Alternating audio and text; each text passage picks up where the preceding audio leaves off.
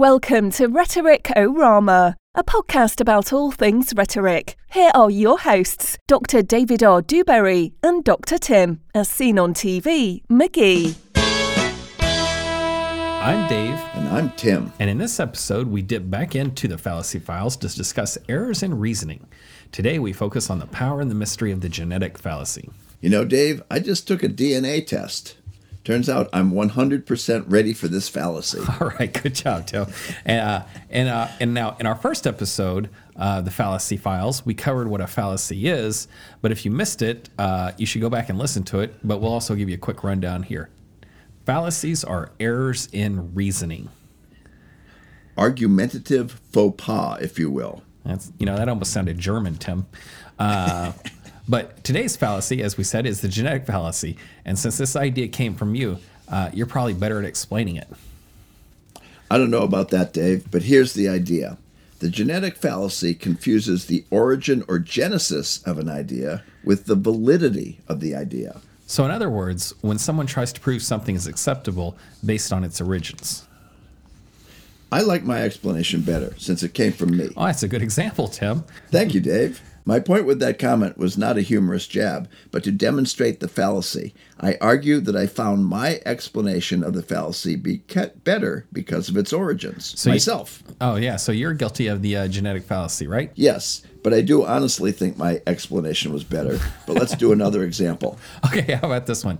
Uh, my friend Tom was born and raised uh, a Catholic to a saint of a mother. And because of this, he strenuously objects to every criticism of Catholicism.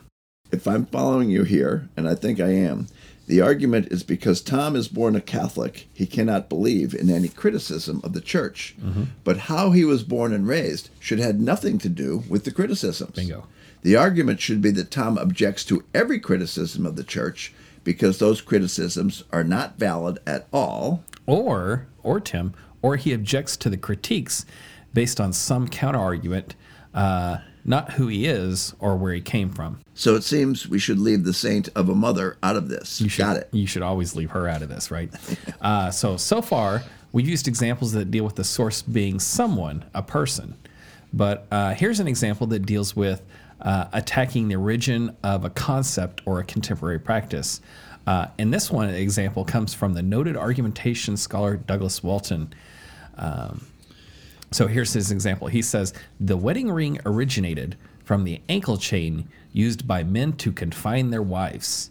Therefore, wearing a wedding ring is a sexist practice, and that is to say, a bad practice. So, this example here is a genetic fallacy because the conclusion, wearing a wedding ring is sexist, rests on the origin of the reason. It was based on an ankle chain. And Douglas Walton gives us uh, a revision to this argument so it's no longer fallacious. And so here's his uh, revised argument The wedding ring originated from the ankle chain used by men to confine their wives. For that reason, for that reason, and here's where things get revised, wearing a we- wedding ring could be a sexist practice and should be revised. And I don't know what you think, Tim, but I think that's a heck of a good example uh, from Douglas Walton.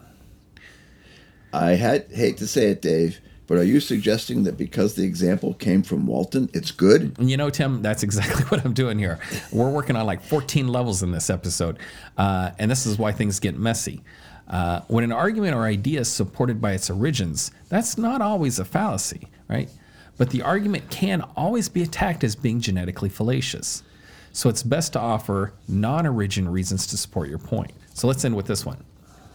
So the wedding ring example is a good example of a genetic fallacy because one, it comes from a noted, argumentation scholar, right? That's the appeal to origins. And here's the added reason the example shows how the origins of the wedding ring alone do not attack or support any position about the use of wedding rings, but uh, it might have some influence about the practice of wearing a wedding ring. What do you think of that one, Tim? I think you're genetically fallacious. Oh, Tim, we covered ad hominem in the last episode, uh, but I guess we should uh, we should thank our sponsor now, Tim.